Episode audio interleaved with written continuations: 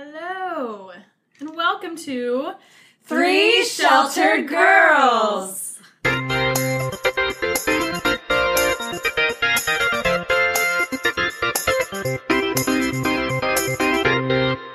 I'm Ashley, I'm Sarah. And I'm Jessica. and uh, welcome. Thank you for listening. Uh, it's been a while since we last met up, but I think our last topic was about sex, and that was fun. But today we're going to go a little, well, I don't know about a little bit less scandalous, probably an even amount of scandalous with music. Yeah. Are you guys ready? I mean, I'm ready to be just as scandalous if I'm being honest. It's rock and roll, and you know, I'm four mojitos in, Yes. so I'm not. I pre-gamed before you guys came over. it's very important when you're talking about these traumatic past life events. And it's like you're trying to get us to your level because we're both on two. I've And been you're working. like- I've been working hard to get you guys here. That just shows you how exciting this episode's gonna be. It's gonna be great. It's gonna be lit. we Legit are liquored lit. up and ready Um, to go. Yeah. okay. As far as music, I'm leading the music one because I love music. I had took piano lessons. I was in choir for a long, long time, both at church and at school, and separately. I, I did competition. Like I've just been kind of, you know, very heavily involved in different ways of music. So yeah, today we're going to talk about the topic of music, in particular, secular music.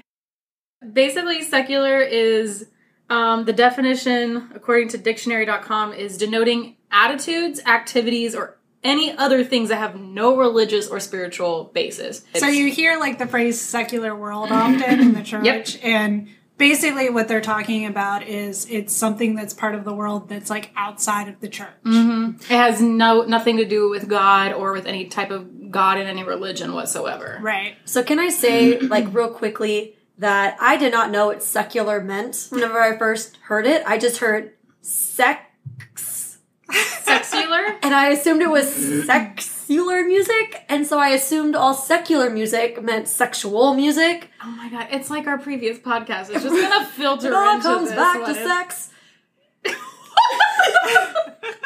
Yes, is that the theme song? Well, of I, that, yeah. I do think my parents like were legitimately afraid that I would listen to the top forty and want to have sex with someone. And that's the thing is that like what Sarah just said, she was like, I didn't know what secular meant. We just knew it was a bad thing, Right. Right. So like secular, we didn't know what it meant. We just knew it wasn't good. It wasn't okay. Like, don't be secular in any way. Especially don't listen to secular music. It's gonna get into your head and it's gonna rot your brain. I really, you know, I really was genuinely afraid that secular music would corrupt my mind.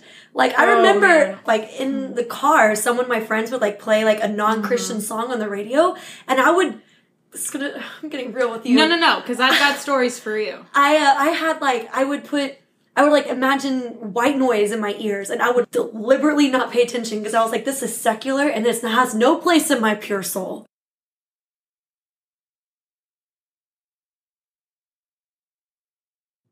Now, Jess, I know we kind of discussed a little bit outside of the podcast. How far back can you remember when your familiarity with secular music uh, began to increase? What age would you say you were? Um, I was probably in middle school around the time that other people were bringing up songs from the top 40 and, you know, like um, singing the song, not knowing the lyrics, and then putting even dirtier lyrics to the song because, I don't know, that was just fun. Actually, once I was able to get a Walkman with a radio function on it, yeah. and I could tune into the secular radio station and flip away from the Christian one. That's around the time that my uh, top 40 experience What you said that to was start. middle school, high school? Probably more so high school by the time Yeah. my parents trusted me with a Walkman because I think they knew I was going to do that. And so Yeah. they were like, I don't know. Yeah. Sarah? Oh, a couple years ago. Wow. I know. I could not tell you really. I really couldn't. Um, what what the popular radio stations are. it's, it's funny. No, like just music for me in general has been very, very influential on my life. Um, like, I often joke with my husband about how my brain is like an iPod shuffle. You play something random, there's a high chance I know the words to it. Like, I just It's very impressive. It is, yeah. So I kind of wanted to play a little game with you guys. Um, first off, I, I know we talked about this. Sarah, can you name a Mariah Carey song? What was your answer the other day whenever I asked you this? Do you remember the answer that you gave me when I said, name a Mariah Carey song? I will always love you. And I said, nope, that's a Whitney Houston song. I almost said Amy Winehouse. No. not even it's not Amy Winehouse. no. Can you name, can either of you name a song by TLC? no.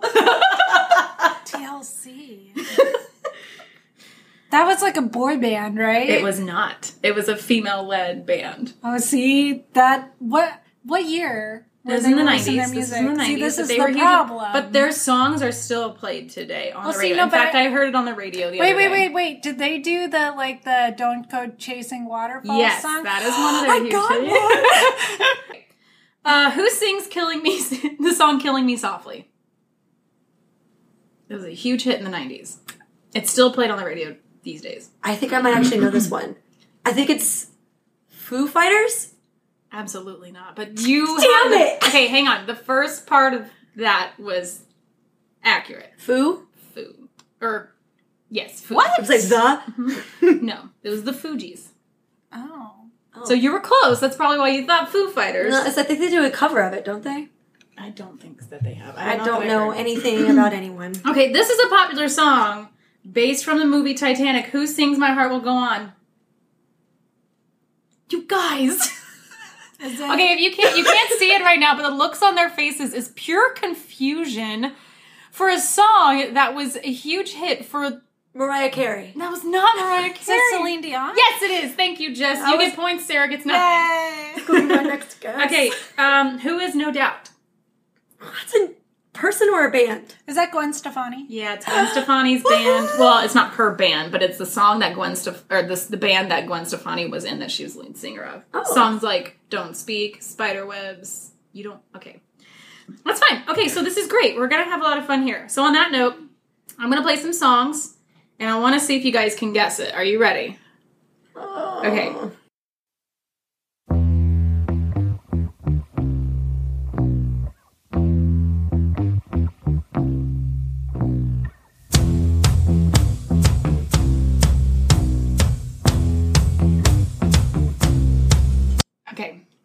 Wait, there's no words. There aren't right now. No, I can play. I can play some more later Why didn't you play the? because I want to see if you know it. Because that's how everybody knows this song is by that beat. I and know. That rhythm I know who plays it. It's the White Stripes. It is. Do I you know don't what the song's remember called? How am I supposed to of- guess what the name of the song is if I don't hear the chorus? Okay, well, okay, okay. Here's Or- second, Oh, second clip. that just shows that you're a cheater. Because It you is have to guess the title I from the chorus. Okay, hang on, below hang on. I have an Above additional cheating. clip. Are you ready?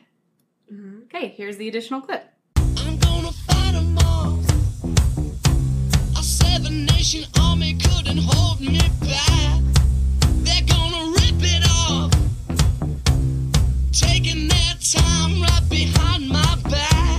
Shit, let me tell you right now, more. uh, I, I can't speak for everybody, but a lot more people know what this song is titled because of the the rhythm and everything, the guitar riff that you just heard, more so than the lyrics.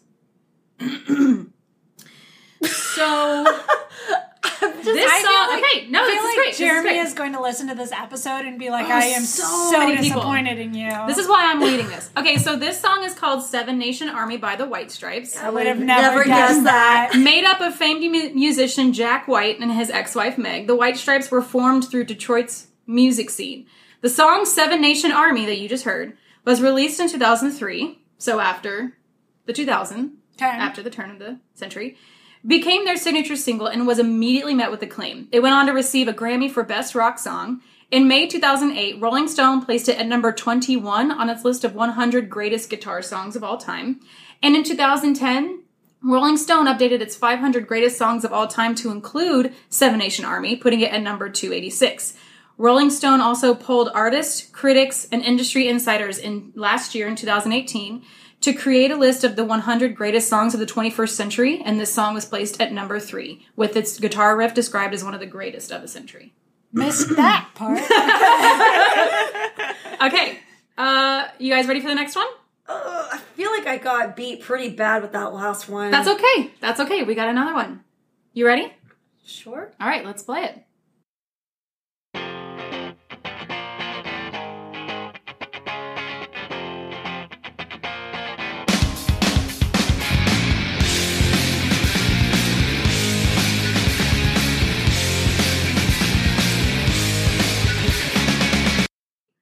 It is not Jesus Freak! oh my god, I can see how you would guess that. it sounds Wow. like what will people do if they find that I'm a Jesus freak? No. Am I? Okay. Oh my god. Okay. okay, next clip. Are you ready? It does have words. Don't worry.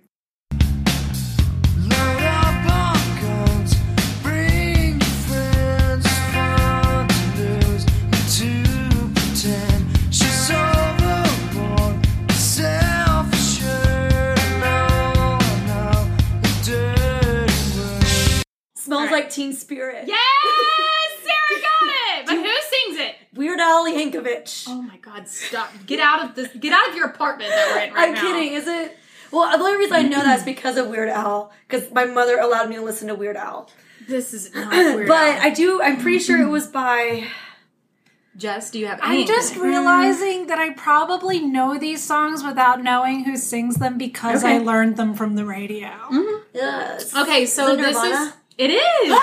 Sarah is two for two on this song. Guys, Okay, So Nirvana was formed out of Seattle's grunge rock scene, and this song launched their band into the mainstream. The song was wildly interpreted as a teen revolution anthem. It was inducted into the Rock and Roll Hall of Fame's list of songs that shaped rock and roll in 1997. In 2004, Rolling Stone ranked Smells Like Teen Spirit ninth on its list of 500. They described its impact as a shockwave of big amp purity, noting that it wiped the lingering jive of the 80s off the pop map overnight. All right, I guess. next one. This one came out. This this next one was around high school, so you guys should know it. Um, but we're gonna play it.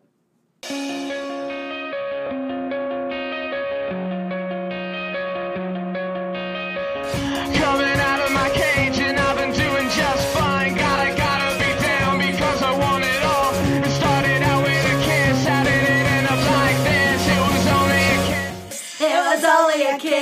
Now she's doing something, and there's something else happening. And Okay, you guys know the lyrics. What's the song called? it's um.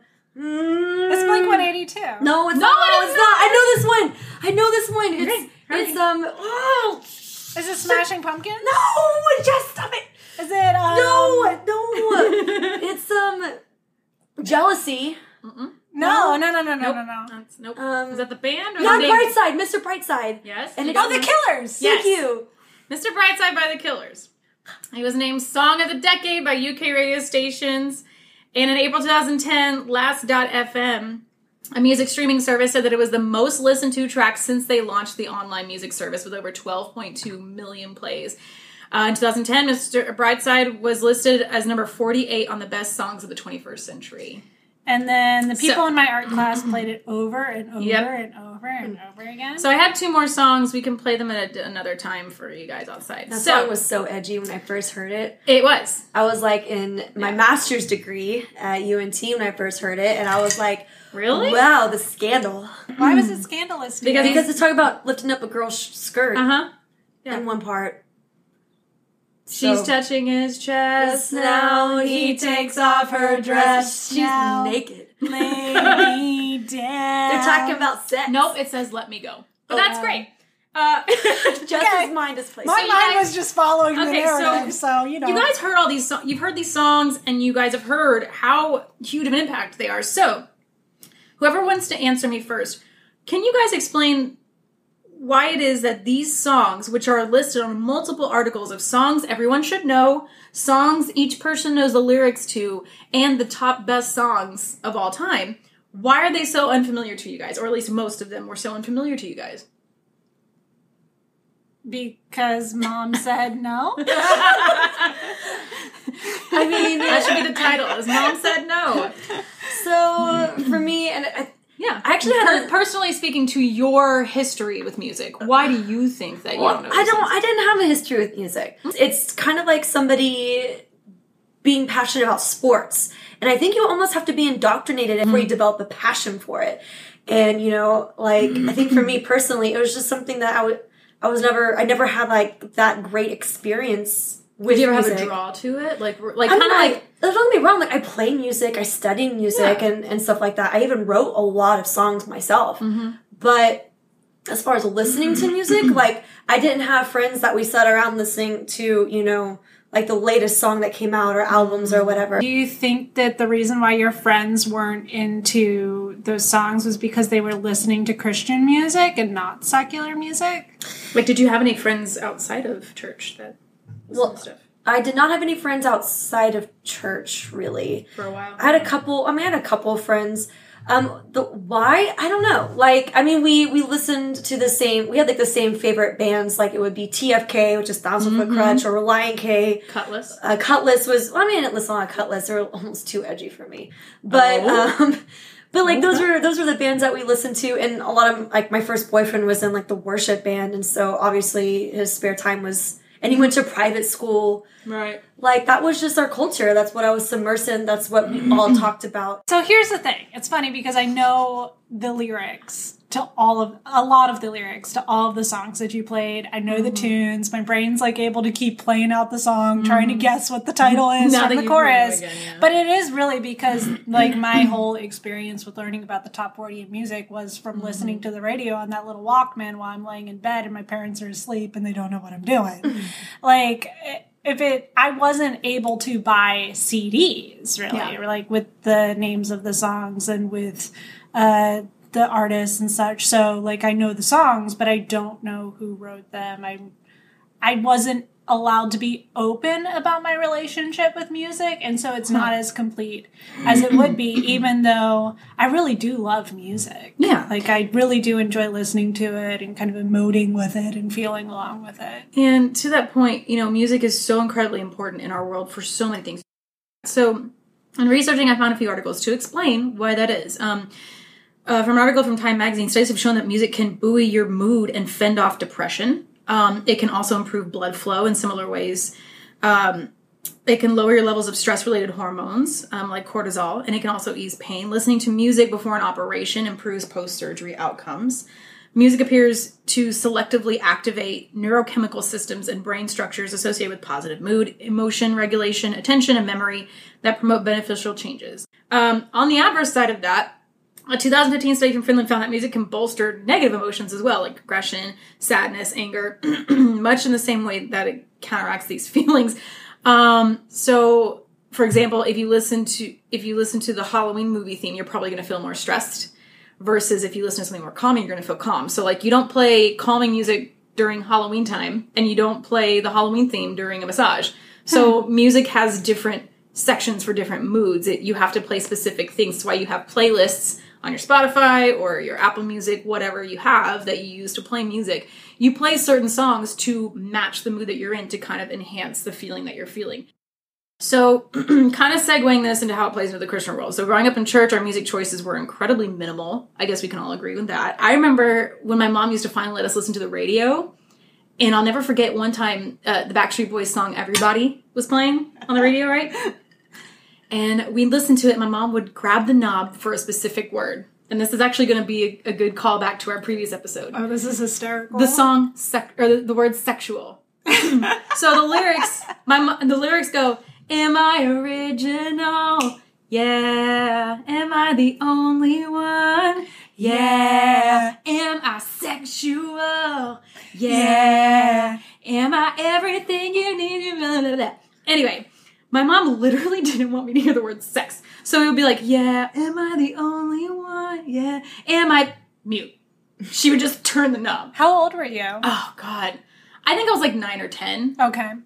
I was I was I was old enough to know that I was like, I know what word she's saying, because I already heard it at friends' houses, but my mom was choosing me in the car. I'll let her listen to the radio, but not that word. What about for you guys? Like if any secular music came on the radio. Oh, I just wasn't allowed or- to listen to it. Like Okay. I wasn't allowed to listen to that radio station. I wasn't allowed to have the CDs. Yeah. My parents routinely invaded my privacy by going through what I had in my room. So I would actually get like Christian music CD cases and then fill them with the other music. Oh, or I would Sneaky. yeah, I like or I would record over Christian music cassettes with like radio playlists. Oh, I used to record mixed cassettes. Yeah, Yep. yeah. So Yeah. it was like it was just all about hiding it. from Yeah. my parents. I wasn't allowed to do it at all. And when they did, when we did try to make a case for it, like for example, one time I played Clocks by Coldplay to my mom, and I was like, no, it's just beautiful. It's Mm-hmm. Poetic. There's nothing wrong with this. It's just gorgeous music. Yeah.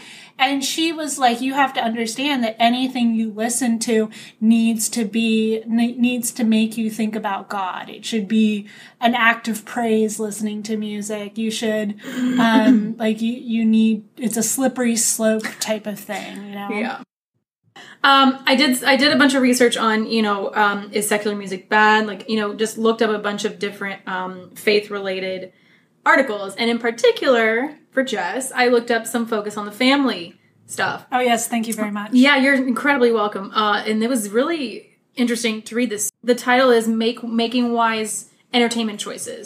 Under a section called "The Downward Spiral," Uh huh. um, they talk about music and how suggestive it gets, and it talks about it starting with the Beatles song "I Want to Hold Your Hand." I'm not even kidding. It says here, this is a direct quote from this article. I'm reading it in front of me. It says, "Take a look at these song titles and see for yourself the moral erosion in pop music's romantic relationships." Oh, moral erosion. Are you ready for this? They bring up uh, 1964. The Beatles sing "I Want to Hold Your Hand." 1967. The Rolling Stones make a bolder overture with "Let's Spend the Night Together." Um, and I'll, I won't name all the songs, but it goes all the way down to 1999. Sisqó's "Randy Obsession" appear in the thong song, an ode to women's underwear. My Humps finds oh not 2005. Yeah. 2005, My Humps finds will.i.am of the Black Eyed Peas ogling, quote, lady lumps. Oh, yes. 2006, Nelly Furtado may act coy, but a casual hookup is inevitable on her song Promiscuous. In 2008, Katy Perry encourages same sex experimentation with her smash hit I Kissed a Girl. Oh. And then it's, uh, yeah. There's and then it ends, my that loins. it ends that section saying, clearly popular music has been sliding into the sewer for a long time. Yep. That's what it says. This sounds like So- right on key with everything that I grew up Right. with. So, Okay, so hold on, let's back up. 30 years ago, no, this was the 1994. So this 1994, Was, oh, the Beatles held hands. no, no, and no, then in 1964. 1964, the Beatles held hands. the Beatles held hands, and then you blink, and next thing you know, you're sex and you're pregnant and you're dead. yeah, essentially. It is So- interesting though because there's like this idea that like there was this pure time when secular music was actually it okay. Started with hand holding. because it was more wholesome, and then the Beatles came around, and it was just a downward slope from there. And here you go. That that just kind of tells you about how a lot of church churches view um, secular music. I I think for me, music was always a way to feel a release and to feel what the study suggests, like either empowered or validated in my emotions or inspired by something. From a church standpoint, I think it's always either listen to Christian music or you'll be pulled into this void of sin with any kind of secular music, right? Um, for me personally, and I wrote this down, I was able to kind of discern the lyrics from the real thing. So, like, I would listen to rap or rock songs in high school that talked about drugs and sex, but I wasn't actually doing drugs or having sex. And I didn't allow the music and lyrics to fully influence my own personal choices because I still had autonomy over my own actions.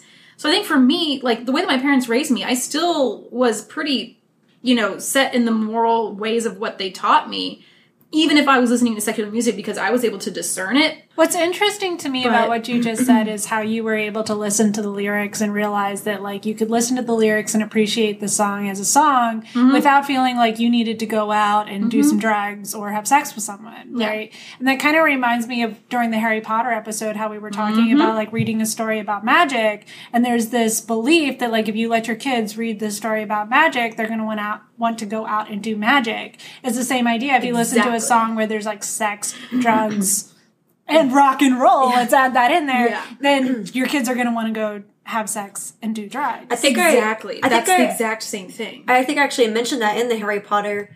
Um, I think Yeah, I, in yeah, the, you did. in that podcast too about like my fear of being exposed to um, secular or sinful or whatever Mm-hmm. is going to corrupt me against my will. right. Like I'm not going to want to go down the path of sin, but I can't help it because music. So on top of that, there's an article here on BillyGraham.com, and this is a, a, a sentence straight from the article. It says, "When you repeatedly hear certain ideas and themes in music, they almost inevitably inevitably become a part of you, and you begin to think they are true or not so bad." So here's here's the problem with that. Yeah. And this is I think this is like the biggest problem maybe with the Christian upbringing. And I don't even think it's biblical. I think it's just a whole bunch of fear. It is straight It- fear. But also, I think that people have this idea that when you get exposed to something, you're more likely to, um, like it's not even like you're likely to. It's like you're you're destined to be involved in it in the worst possible way. And I think that's dangerous because you by by cutting this off by not exposing to it, it's almost like pre-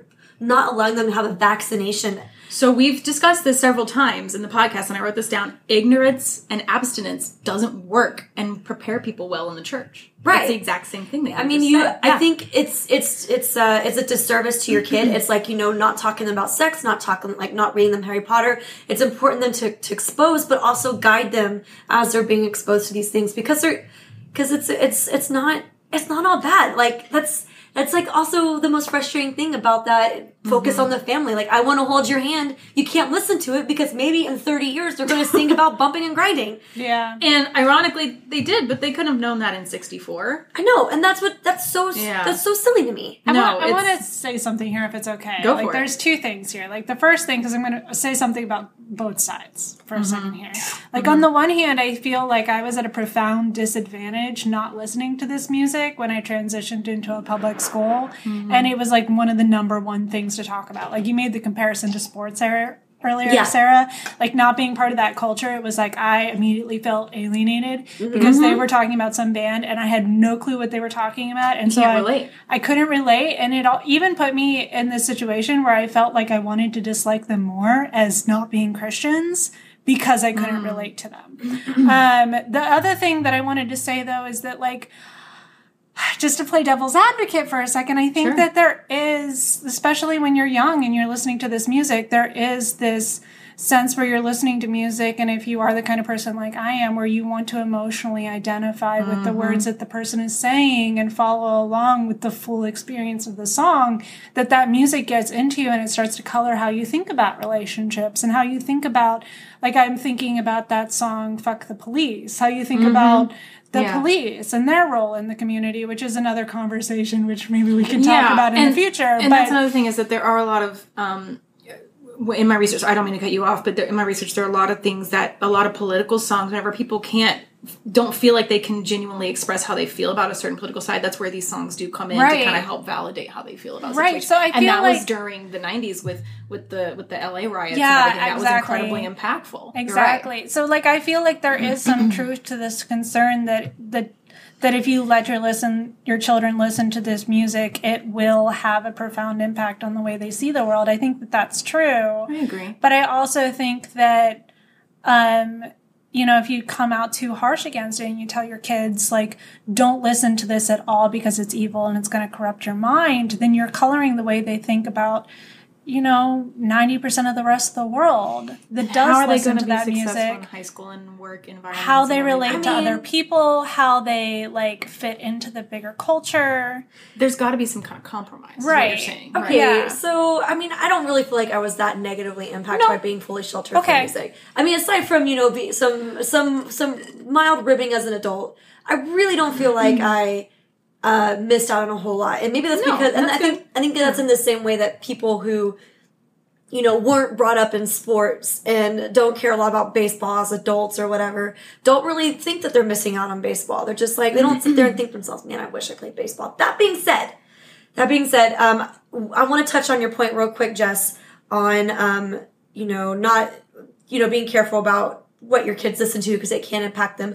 And I agree. Um, obviously, you know age appropriateness when it comes to song and some common sense whenever it comes to approaching these topics, but also the importance i think of going through this going down this road with them. If it's a road they're interested in and obviously if it's age appropriate i think it's important to go down it with them and help them navigate like you know like explain to them maybe the context of like if they're singing fuck the police like explain to them the context of the song. Or like a good example i think is flyleaf she sang a song columbine i think it was it was mm-hmm. written for columbine Right. shooting and talk about you know what the impact of that song meant. And it was a mm-hmm. Christian band, but it was about a girl dying, and getting Right. shot in the head.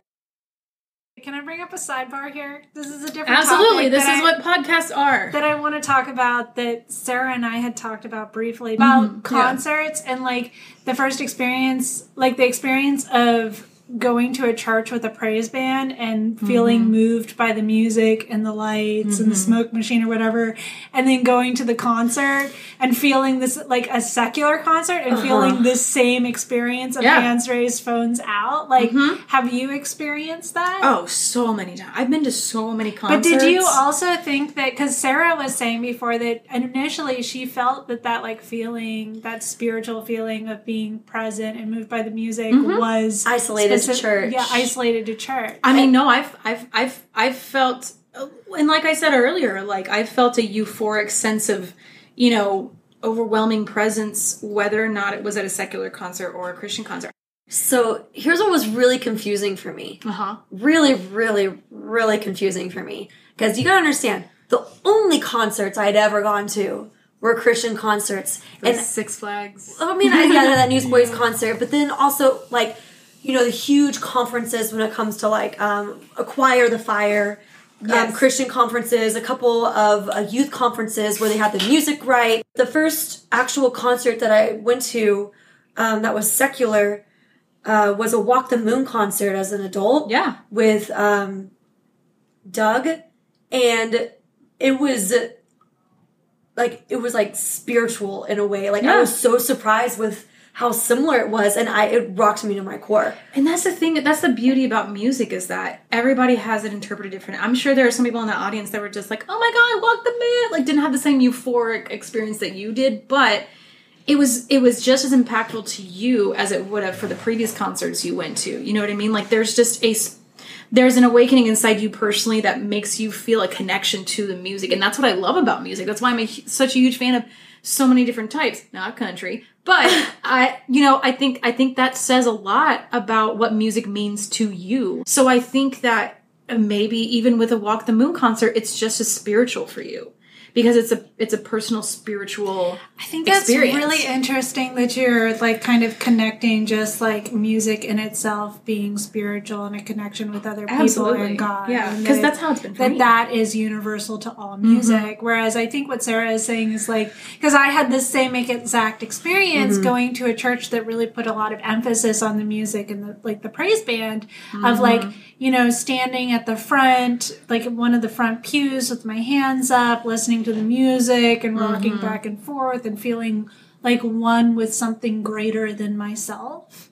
And then having a very similar experience at a concert where I'm part of a crowd and we are all one with each other in mm-hmm. tune with the music and feeling like crap I've been hoodwinked you know Yeah, is that how I you, know. is that how you was felt? Yeah, that's yeah. Oh, okay. See, that's totally different for me. I didn't realize that that's what you were saying. You just said it was spiritual, and I was like, No, well, I was. there's I a was lot of no, I was confused because it felt spiritual.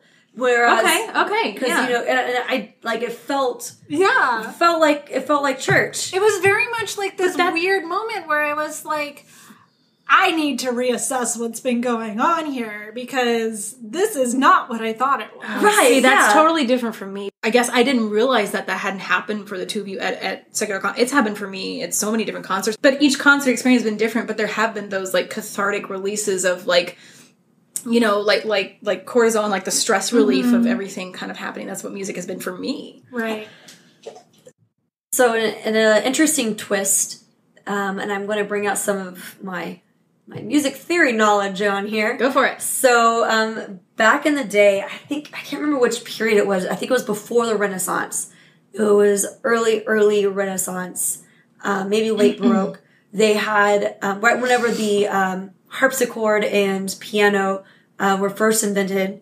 Um, there was a chord that was not allowed to be played in music. It was called the devil's chord because it was a minor chord and it sounded. It, ev- it evoked Like a negative scary movie theme it song. evoked negative emotions huh? because of, because you know minor sounds sad Right. Yeah, yeah. and they weren't allowed to play it it was and that was so early on in the in the development of music Mm-hmm. and you know especially we consider as it is today there was still that fear of music evoking negativity and and influencing a person's soul it's really interesting that even started with just a note, not even a lyric. yeah no it was it was a chord A chord. Sorry, it was a chord Excuse me. yeah and uh, but you're right like it was um Yeah. Like that. The nothing to do with lyrics. Had nothing to do with lyrics. It's interesting the evolution of music, that fear that I think that we look back on and we think that is so absurd. Why would you be afraid of a chord? But kind of in Jess's um, point is that we have to acknowledge the power of music for what it is. It's power to evoke emotion Yeah. and influence mood, kind of like what you said before too, um, Ashley, and acknowledging the impact it can have on us and the way it can influence the masses, kind of like the Nirvana song that you mentioned also, uh, is really important to be aware of. And I think, you know, being ignorant of it isn't the answer. And I also think sheltering from it isn't the answer either. But uh, I think embracing it and also learning how to smartly navigate it Yeah. is is going to be key. So just curious here, like how do you think you will approach censoring or not censoring what your children listen to in the future? I mean, in the same senses, I'll just go ahead and go. I think in the same senses that I grew up, I think gradual introduction, um, because also like you know my my you know my husband is a drummer, so obviously music is going to be a huge part of you know my my children's lives, and um, you know he plays at church, and you know he's also played in multiple bands. I think gradual introduction um, to the point where finally it's like okay you know, you're driving now, so obviously you have control of your own radio. Whatever you listen to now is going to be your choice because I'm not in the car with you or I'm not around you whenever you're listening to this. Your friends are going to introduce stuff. Just remember what other morals we've taught you. And that's how I was. But as far as like specific lyrics, like what you said, that could be really influential, I think those would probably come at a later time Right. after they've kind of already developed a sense of self where they can discern for themselves if this is something they should be listening to or not. Right. Yeah. What about you, Sarah? I think I would have to gauge their interest in music. Um, like I'm not really because music's not a huge part of my life. Um, like I know it is for yours, Ashley, and uh, maybe yours, Jess. I don't know. um, it's it's not something I listen a lot to. It's not something like they'll probably get a ton of exposure to because I don't really listen to. it. I don't really care about it that much.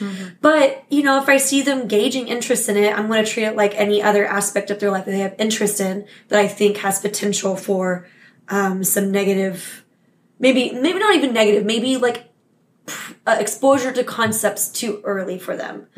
And in that regard, I'm I'll be involved, and that might mean um, you know if they're like really interested in singing like adult, like maybe like very teen-ish songs when they're 12 or 11 with their girlfriends, you know, that might mean, you know, kind of saying, hey guys, let's pick different songs for tonight or something like that. And maybe talking my daughter afterwards, like, just so you know, these are what these songs mean. Do you have any questions about it? Or maybe even just ask him to not play it at all at a summer mm-hmm. party, things of that nature. I, and that's, and that's kind of bringing me back, like, are we sheltering them?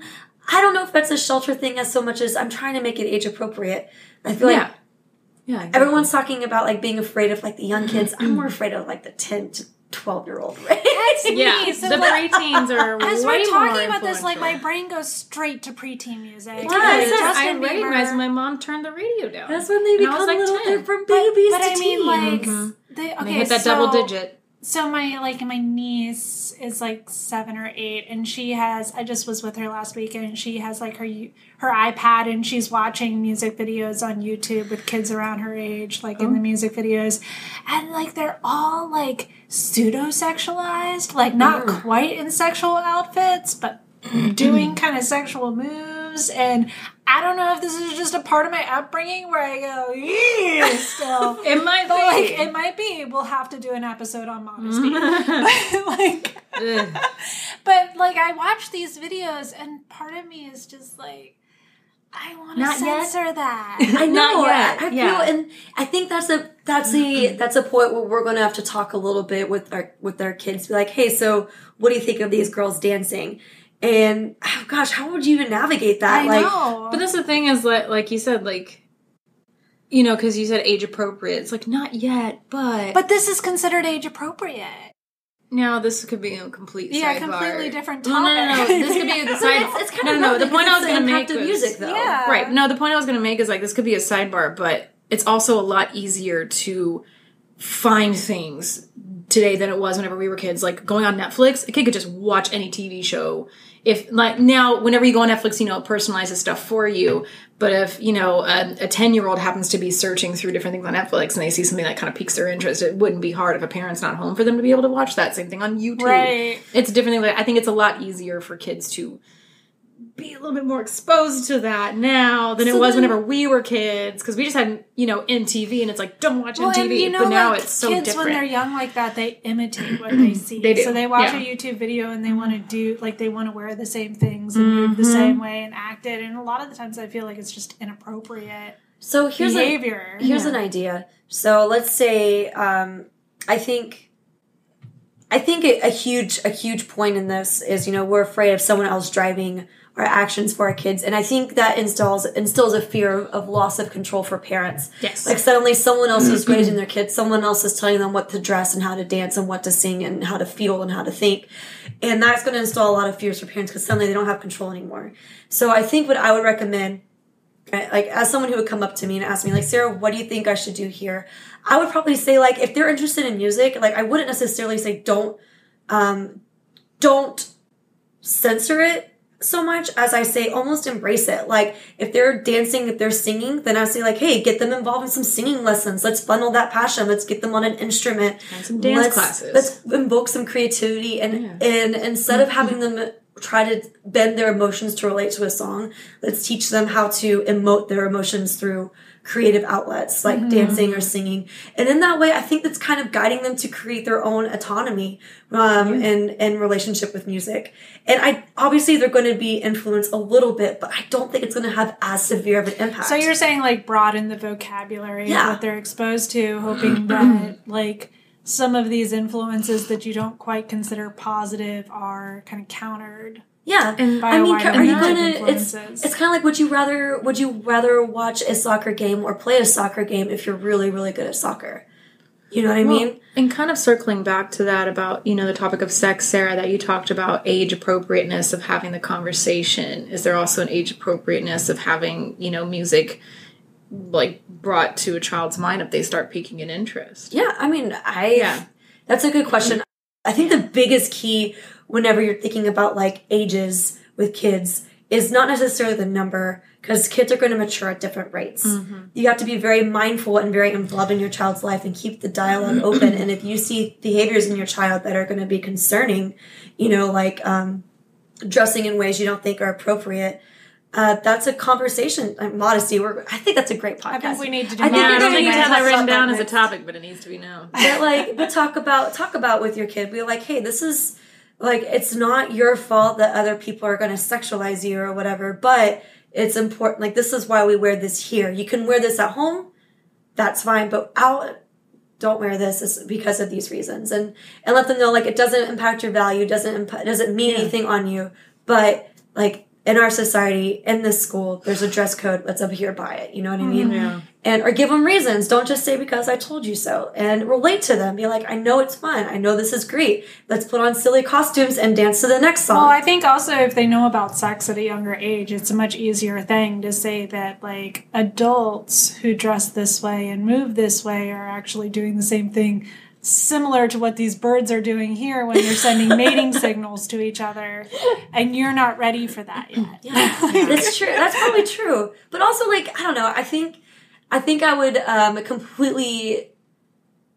I think that the idea of like you know dancing a, a dance move with my parents would completely change the meaning of a song for me instead of just sitting and watching a music video. yeah Yeah, Does that's that a good point. Like if if it's two different effects it's two completely different effects because it changes one thing from like me wishing I was someone else to me enjoying who I am with my mm-hmm. parents who love me. yeah mm-hmm. And I think that's what I'm trying to say here is I think parents just need to be more involved in any ways that they can. And that's the thing is that kind of going back to what I said whenever my mom finally would let me listen to secular music in the car, I love listening to music with her in the car. Yeah. It was really fun. Mm-hmm. And now that, you know, she I like Bruno Mars, she likes Bruno Mars. I like Justin Timberlake, she likes Justin Timberlake. It's fun that we can, you know, kind of kind of do that together. Kind of a quick side story. Um, actually, I just remembered this as you were talking about it. I know. um, and I, I feel like we've been talking for like two hours on this topic. no, it's great. It's been a good topic. Um, there was one point where my best, uh, at my time, my best friend in like middle school or high school, we were listening to some sort of song and it was it may have been like DC talk. It was it was it was Christian, but it was also like loud and kind of rappy. And we are in my bedroom, the door was closed, and we were like listening to it, and it was loud on this on like the, the CD changer or whatever. And my door busts open. My mom's wearing a baggy t-shirt. My dad has his hat on backwards, and they are doing they're oh they are doing disco. gosh. No, I'm just they're the gangster moves the best they can. my dad drops to the floor and tries to break dance. My dad He tries to do the. dance. Oh my god. he, he just Oh, spins. Tim. He sits on his butt and spins in a tight circle. My mom's over here like doing rapper moves towards my dad.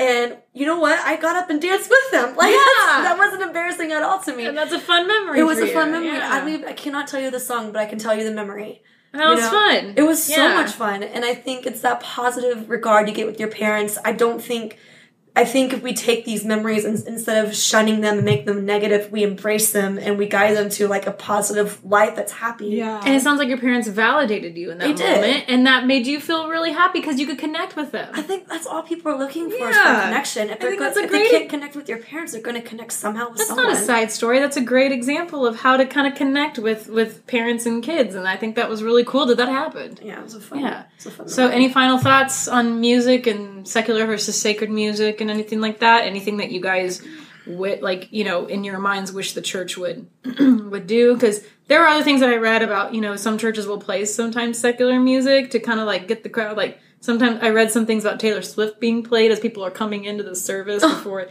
But anything that you wish that the church would would do in regards to music, um, based on your own personal Actually, experiences. I have uh, one more little anecdote, and Go then for it. I'll pass the mic to you, Jess. Um, Sorry, I keep clearing my throat. there was a poster in my at a church that I was a youth pastor at whenever I was in college that had a list of popular secular bands, and next to it had a corresponding Christian band that you could listen to instead. Okay. So less of those.